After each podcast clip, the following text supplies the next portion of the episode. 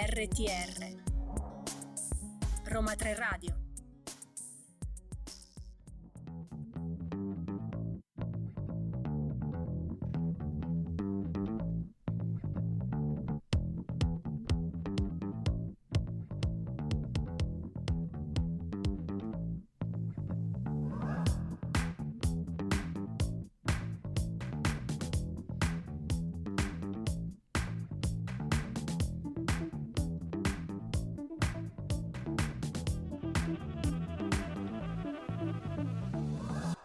Ma buongiorno, buongiorno a tutti, buongiorno, Buongiorno, Chiara. buongiorno Vittoria, siamo qua, siamo di nuovo Ci tornate. siamo, siamo tornate dopo due settimane di break.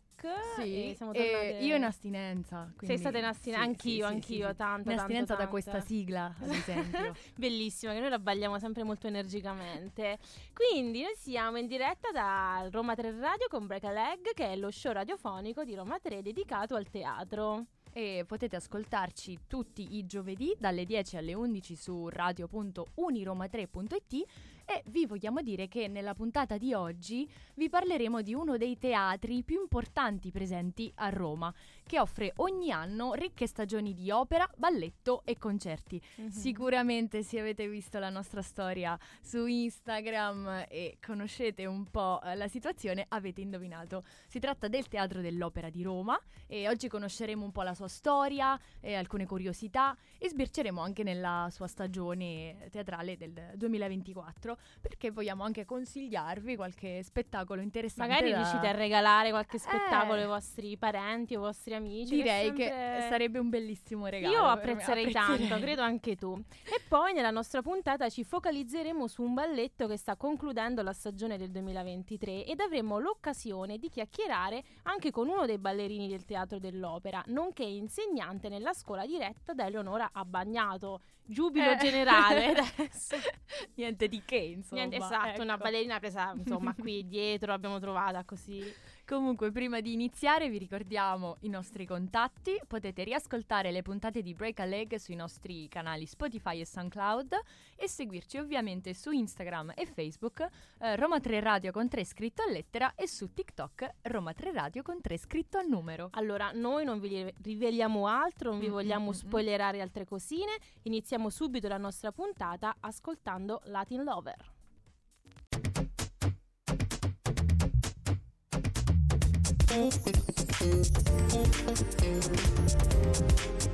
RTR Roma 3 Radio.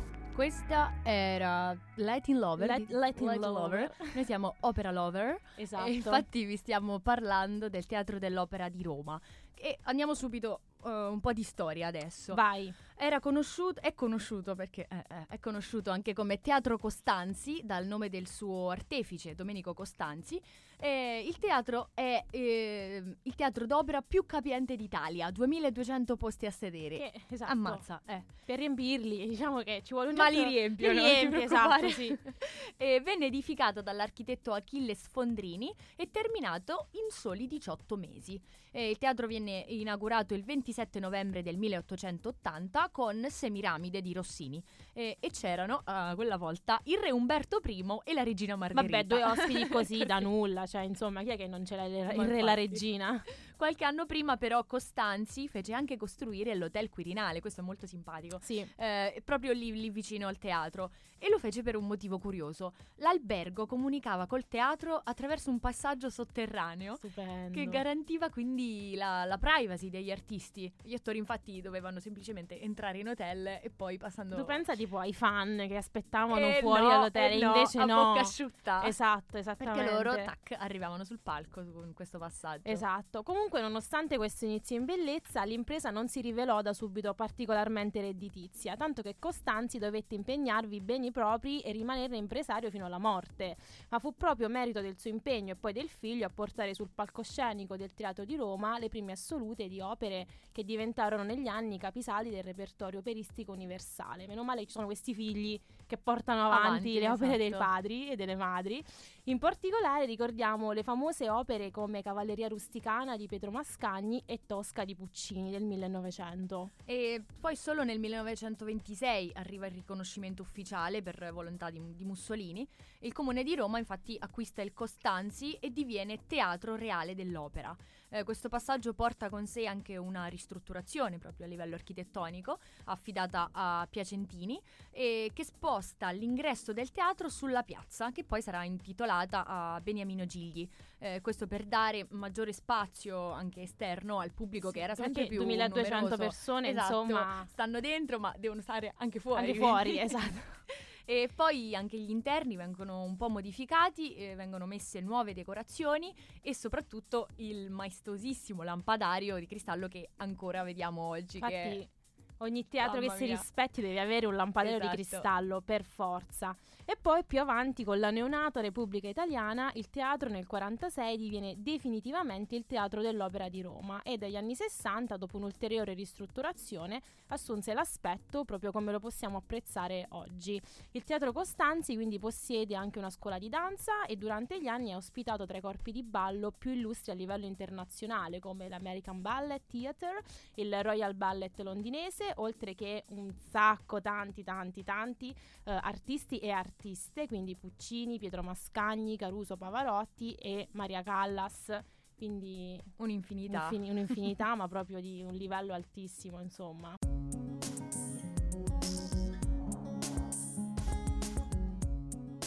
RTR Roma 3 Radio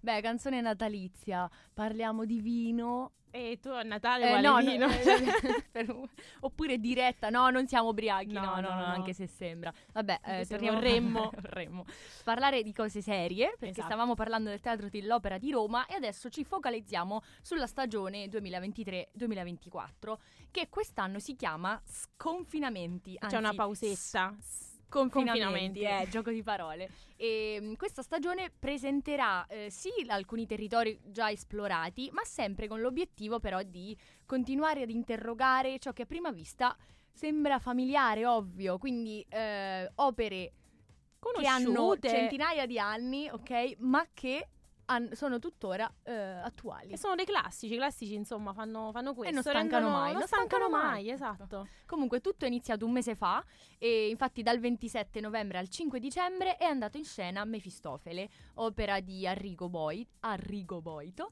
che vede come direttore Michele Mariotti e la regia di Simon Stone. Eh, dal 7 al 15 dicembre invece sarà in scena La Bottega Fantastica, opera di cui non vi diamo adesso altri spoiler perché avremo modo di, di parlarne meglio eh, più tardi. E, mm, anticipiamo semplicemente che si tratta di un balletto e che è uno spettacolo a cura della scuola di danza del Teatro dell'Opera, sempre la stessa quella diretta da, Di Eleonora da Bagn- Eleonora stupore generale. Uh! Comunque è immancabile poi a dicembre la Tosca di Puccini e poi dal 21 al 31 di dicembre torna Oh. l'intramontabile Schiaccianoci, il balletto che è perfetto da vedere e rivedere sotto le feste natalizie. Noi siamo un po' ecco classiche, ma Mm. lo Schiaccianoci è Sì, intramontabile. proprio commerciali. Esatto, sì, ma è bellissimo lo schiaccianoci. La storia è ambientata in casa del ricco signor Stalbaum durante la vigilia di Natale. Tra dobbi e danze caratteristiche, un vecchio amico di famiglia, il signor Drosselmeyer, guarda come sono migliorato con i cognomi, intrattiene gli ospiti con giochi di prestigio, regali, pupazzi meccanici che lui stesso ha costruito e regala alla figlia degli Stalbaum, Clara, uno schiaccianoci con le, fa- schiaccianoci con le fattezze di un soldatino. Entusiasta, Clara alla fine della serata si addormenta abbracciata al suo schiaccianoci ed è lì che inventa questo mondo fantastico dove combatte il re dei topi, il suo esercito, poi inizia un viaggio nel regno dei dolci con le leccornie. Cosa stupendo. c'era in quel panettone Cosa che ha mangiato? Clara? esatto.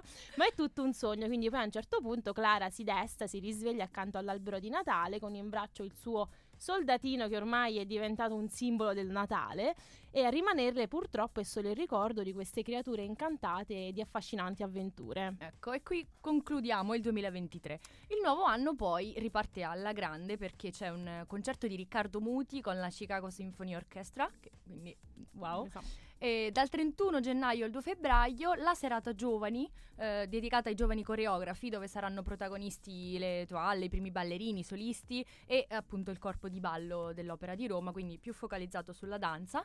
Eh, continuando a febbraio vediamo in cartellone anche due concerti eh, di Homer Mayer e Welber, Michele Mariotti e a marzo non dovete perdervi eh, un'opera come la Salomè. Eh, non, non del tutto natalizia, diciamo, No. però adatta per l'ambiente di marzo. Esattamente. E la storia di Salomè è un incrocio di, di- di storia eh, e di leggenda più umani, dove lei, la, la giovane Salomè, eh, passa dall'essere un- uno strumento vendicativo della madre Erodiade per poi divenire eh, un simbolo eh, di, di una storia eh, violenta, eh, devastante. Eh sì, diciamo abbastanza un po' cruda. Ad aprile poi vediamo andare in scena La Sonnambula, a giugno poi vedremo anche L'Otello di Verdi, Il Lago dei Cigni e a settembre La Bella Addormentata di Tchaikovsky. Ecco. Insomma, non manca nulla, eh, da questi capolavori tornano in cartellone e poi incontrano regie sempre nuove e per questo anche pietre miliari della tradizione, opere sempre malleabili che si prestano quindi a nuovi respiri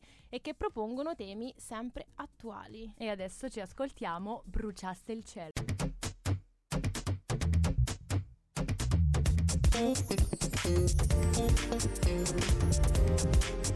RTR, Roma 3 Radio.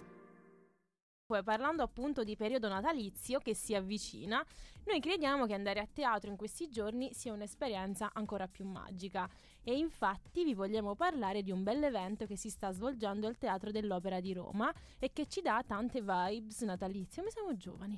Dal 7 Io dicembre sono giovane, eh, io sei tu che non sono sei io che non giovane. sono Eh, aggiornata, sì, vabbè. eh, c'hai ragione.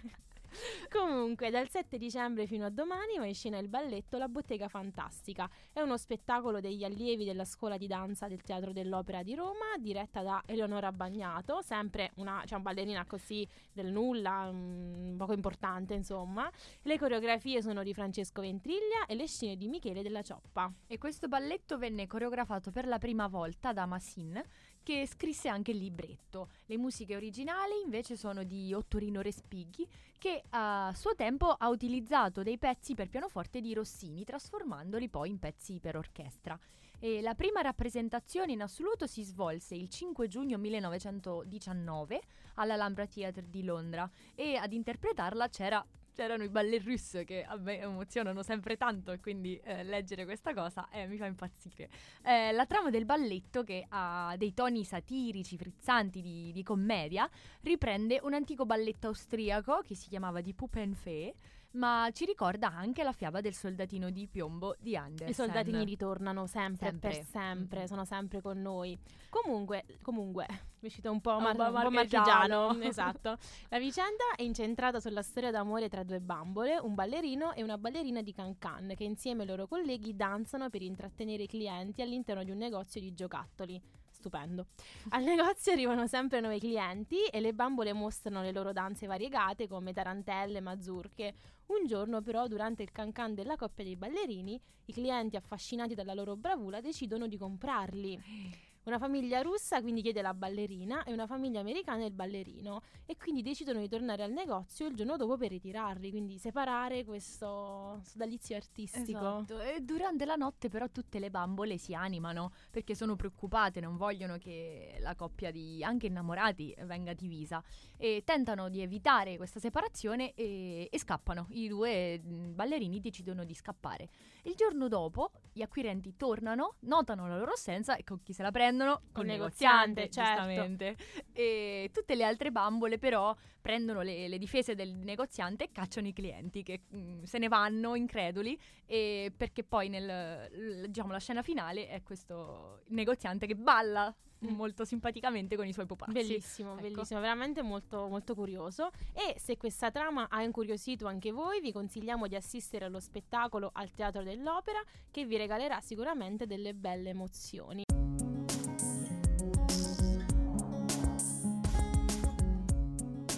RTR Roma 3 Radio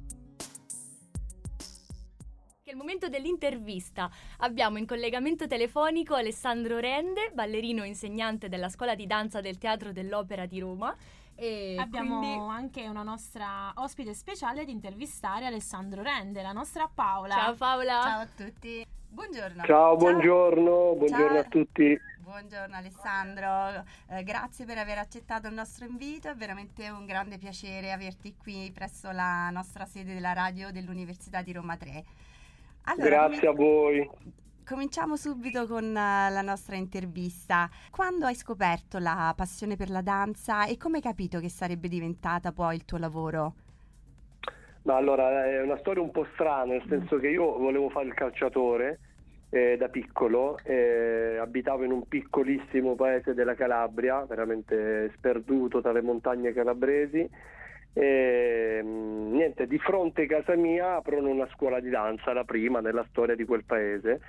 E non so perché io sono entrato in questa saletta di danza e mi sono appassionato, ecco, quindi poi da lì è cominciato il mio percorso, mi sono trasferito poi in una scuola un po' più grande a Cosenza, da lì è venuta la direttrice a fare vista a questa scuola a Cosenza in Calabria eh, la, l'Anna Maria Prina, eh, vide in me del talento, delle qualità per poter fare il ballerino in modo serio e professionale e mi invitò ad andare alla scuola di ballo del Teatro alla Scala e quindi poi da lì mi sono trasferito e niente, ho, ho completato gli studi lì e da lì insomma, è iniziato un, tutto il mio percorso professionale. Quindi diciamo che è successo un po' tutto per caso.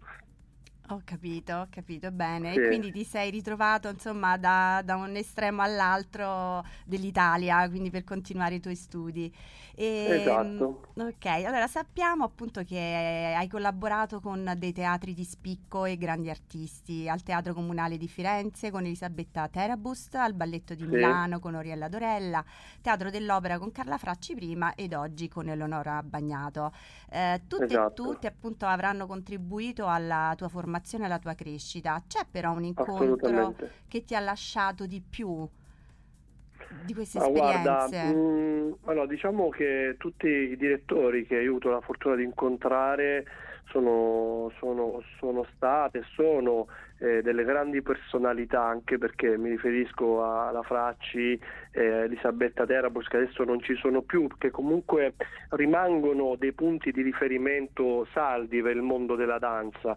Eh, quindi mi piace di parlare di loro come se fossero presenti perché eh, hanno dato mh, non solo a me ma a tutti i ballerini che hanno avuto la fortuna di incontrare queste personalità eh, de- dei grandissimi insegnamenti che non sono solo insegnamenti mh, di, relativi alla danza, ma insegnamenti anche relativi alla vita, perché poi non ci dobbiamo dimenticare che un ballerino prima di essere un artista è una persona, no? Certo. E, e, poi adesso per esempio anche con, con Eleonora eh, ha bagnato, una persona estremamente generosa, una persona che eh, si fa veramente in quattro per dare il massimo eh, ai suoi ballerini. Attualmente io beh, sono scuola di ballo come avete accennato e anche lì insomma la, la, la presenza de, della direttrice è una presenza comunque importante eh, che ci stimola continuamente anche a noi insegnanti per poter dare il massimo ai nostri allievi.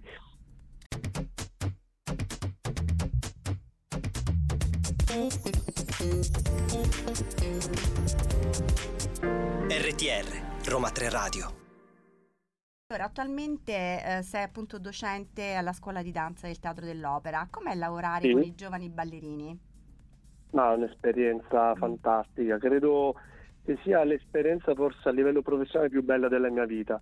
Eh, da, da, da, ballerino a maestro è un passaggio importante eh, dove comunque si ha un grandissimo senso di responsabilità perché bisogna comunque aggiornarsi, studiare, perché ecco, l'insegnamento credo che eh, sia una cosa fondamentale no? per eh, la, la, crescita dei ragazzi. Di conseguenza ogni volta che io entro in sala eh, cerco di dare ai miei allievi il massimo, cioè anche se sto poco bene, magari ho dei problemi fisici, muscolari, perché comunque come si sa i ballerini un po' come tutti gli atleti dopo una certa età iniziano a risentire no? un po' della, eh, de, de, de, del proprio fisico E comunque anche lì cerco di mostrare in un modo corretto, eh, cerco di dare le correzioni, di guardare tutto allo stesso modo, senza fare delle preferenze.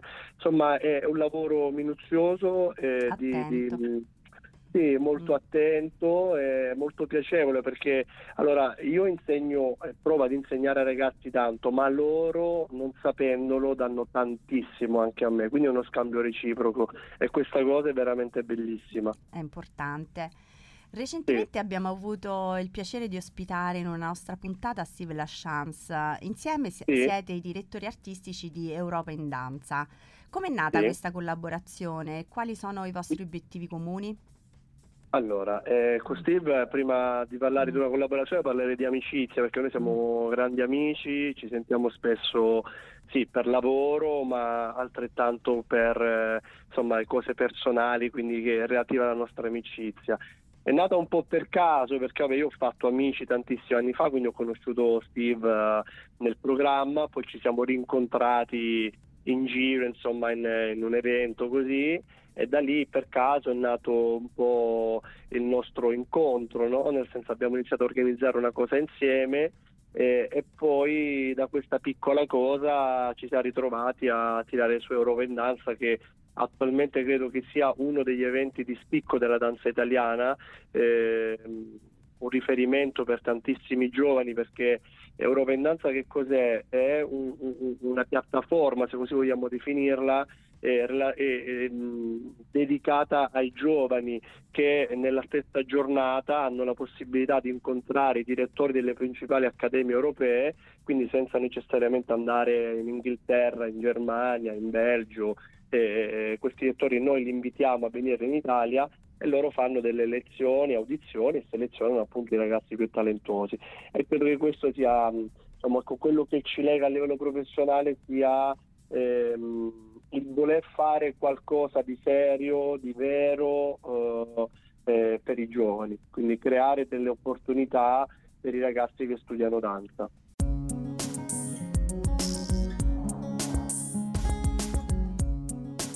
RTR Roma 3 Radio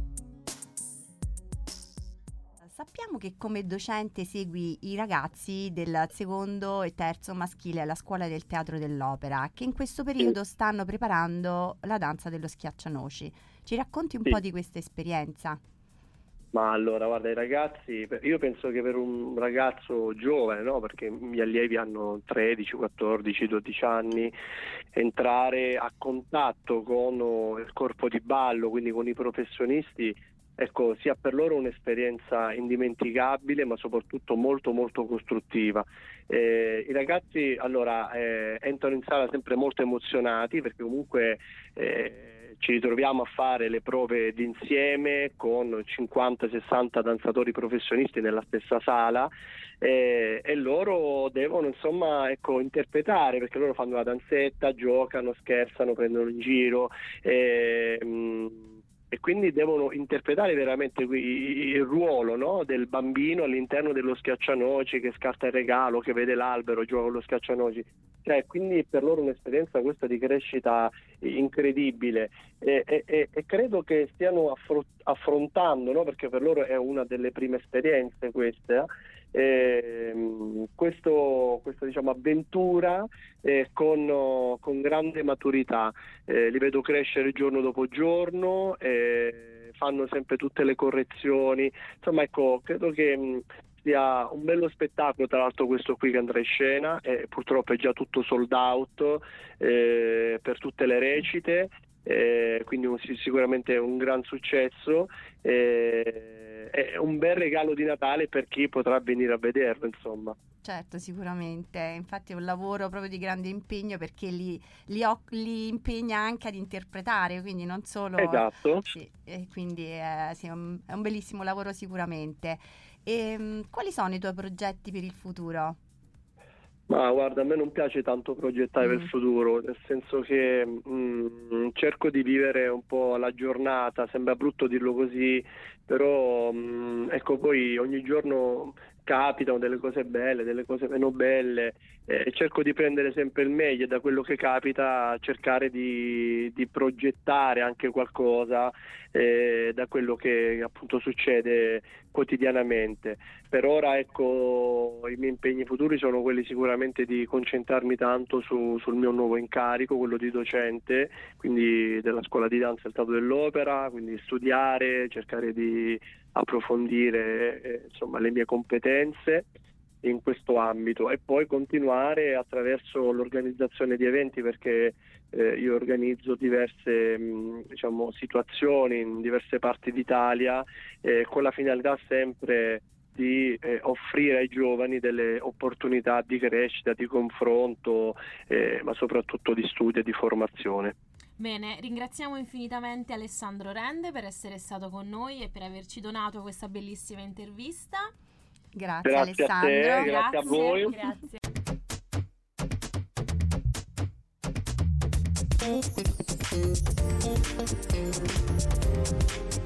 RTR, Roma 3 Radio. Vostre due speaker del cuore, quindi in questa settimana prenatalizia, vi consigliano degli spettacoli da andare a vedere. E perché no, come dicevamo inizio puntata, di regalare dei biglietti ai Mm-mm. vostri amici e parenti. Quindi al Teatro Parioli fino al 17 dicembre possiamo vedere lo spettacolo A cosa servono questi quattrini? con Nello Mascia e Valerio Santoro. È una commedia di Armando Curcio, eh, messa in scena per la prima volta nel 1940 da niente proprio di meno che la compagnia di De Filippo, con grande successo di pubblico. La vicenda quindi ruota attorno al marchese Parascandolo, detto il professore, che per dimostrare le sue teorie socratiche, bizzarre e controcorrente, intesse un piano comicamente paradossale che svela quindi l'inutilità dei, dei soldi, del denaro. Mm. E continuando, Stefano Massini è al Teatro Argentina con l'interpretazione dei sogni, dal 5 al 21 dicembre. La ricerca sui sogni di Sigmund Freud, pietra miliare del Novecento, tenta una risposta attraverso na- l'analisi di numerosi casi clinici, anche drammatici, ma a volte buffi. E, mm, ognuno di questi casi è capace comunque di, di rivelare qualcosa sulle leggi misteriose e anche affascinanti che, che regolano eh, le, le messe in scena dei nostri sogni, ecco, così viene definito dal Teatro di Roma. que- questo aspetto. Eh, messi in scena appunto perché il, segno, il sogno nella lettura di Freud ha un impianto profondamente teatrale e allora questa drammaturgia chiede al pubblico con quali regole si procede nel fantasmagorico teatro del sogno Stupendo, molto interessante devo dire. E poi il Teatro di Roma riserva sempre anche un posto per i più giovani. Infatti fino al 17 dicembre al Teatro India andrà in scena Il Cavaliere Inesistente di Italo Calvino con la regia di Tommaso Capodanno. Eh, il Cavaliere Inesistente è uno dei personaggi più suggestivi della letteratura novecentesca, capace di segnare la crescita di molte generazioni. Agilulfo, diciamo Calvino usa sempre questi nomi un po' bizzarri, è pura forza di volontà nei modi e nelle azioni. Sarebbe il paladino perfetto se non fosse che non esiste. La storia quindi di questo eroe impossibile ribalta ironicamente l'immaginario dei racconti cavallereschi e rende protagoniste figure solitamente marginali. L'intera narrazione è infatti affidata alla guerriera Bradamante, la quale per eccellenza rappresenta la diversità nell'armata di Carlo Magno. Lo spettacolo quindi indaga le tematiche dell'identità e dell'esistenza, quindi per ragazzi però bello impegnato tosto comunque. sì sì e poi infine ci sentiamo di consigliare due eventi gratuiti e di stampo sociale. Vi parliamo infatti di Close Up, la creatività contro la violenza sulle donne, e di Urgenze. Close Up è un progetto di videodanza e installazioni che offre ai cittadini l'opportunità di incontrarsi, di partecipare a un laboratorio di danza, di assaporare un video d'arte o anche vivere proprio la performance. È un'occasione di, di sperimentazione e confluenza di, di più linguaggi che ha lo scopo di partecipare al dibattito sulla violenza di genere. Si svolgerà in vari spazi e partirà principalmente dalla fornace di Canova. E infine eh, vi consigliamo Urgenze, festival diffuso di immersioni teatrali. Già il titolo diciamo che parla molto, infatti il festival vuole mettere sotto i riflessori le urgenze della nostra società, quindi diritti delle donne, femminicidio, crisi adolescenziali, bullismo, disabilità e integrazioni, oltre che migrazioni e ambiente. e eh, si tratta quindi di un festival diffuso, anche questo itinerante, che toccherà spazi come piazze, scuole, centri anziani, parchi e biblioteche. Vi lasciamo con alcuni dei titoli degli spettacoli che ci hanno più incuriosito, come Foglie d'amore, Tracce di Pasolini, Zitti 3.0, Rodari, Favole al telefono e l'Odissea di Telemaco. Adesso ci ascoltiamo Starboy e poi vi salutiamo.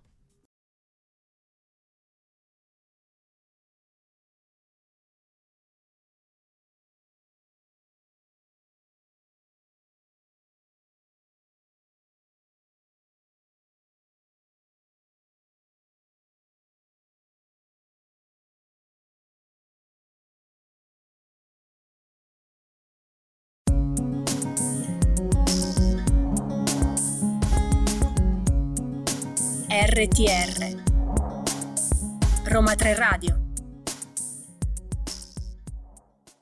Siamo giunti alla fine di questa bellissima puntata, quindi noi ringraziamo la nostra redazione, Alice, Clara, Paola, David e grazie anche a Stefania, Stefania! Stefania in regia, che sta morendo adesso di timidezza. E, E vai, vado io? tocca a Va te, il tuo momento. Per restare sempre aggiornati, seguiteci sui social, ve li ricordiamo. Siamo su Instagram e Facebook Roma 3 Radio con 3 scritto a lettera e su TikTok Roma 3 Radio con 3 scritto a numero. Esatto, noi ci risentiamo giovedì prossimo dalle 10 alle 11 sempre su radio.uniroma3.it e vi auguriamo un Break a leg!